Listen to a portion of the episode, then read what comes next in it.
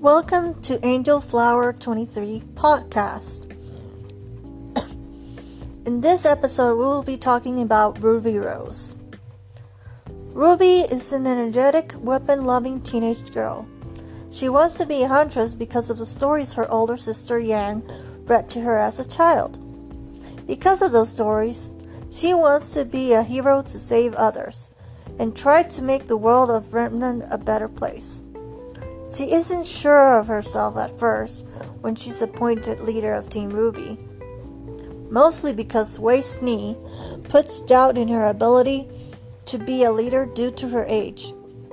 Being 15 and Weiss thinking she could be a leader.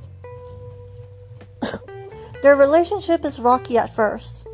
Ruby makes friends along the way but she has trouble making friends at first because she's awkward and has a hard time dealing with others, or at least connecting with others.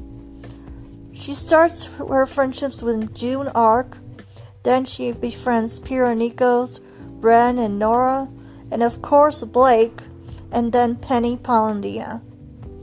Ruby can be described as childlike and innocent until the world proves her wrong.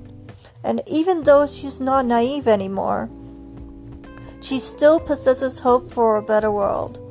That hope is the light that shines from within her to guide others. Yes, Ruby Rose faces many dangers, but unlike her mother Summer Rose, she's not alone. So just maybe she will win the fight the final fight. I can't wait to see how much more Ruby grows and changes the world of Remnant. I know that she is capable of being able to save everyone. I'm not exactly sure how she will defeat Salem or how her team and her will beat Salem. But they can do it, you know, together and she's not alone like Summer was. So I truly believe that them being together, they might win the fight. Um, it's just a matter of waiting and seeing what happens in the in the show.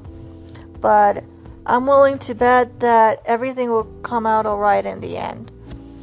Ruby to me is so much like me, or at least in the way I was, or still am. Like, I'm really optimistic. I'm naive in some ways because I'm very sheltered. I also have a hard time making friends in real life, like Ruby. I like re- reading and writing, and I do like art, but I think those things are more like Blake's Blake's uh, things. But I I would do all the same things Ruby does if I had been born in Remnant. And my relationship with my sister's a lot like Yang. So, I really like Ruby. I truly believe she's going to be a great character and she will definitely surprise us even more. Now that she has mastered her silver eyes, it's just a matter of when will she use them against Salem to beat her once and for all?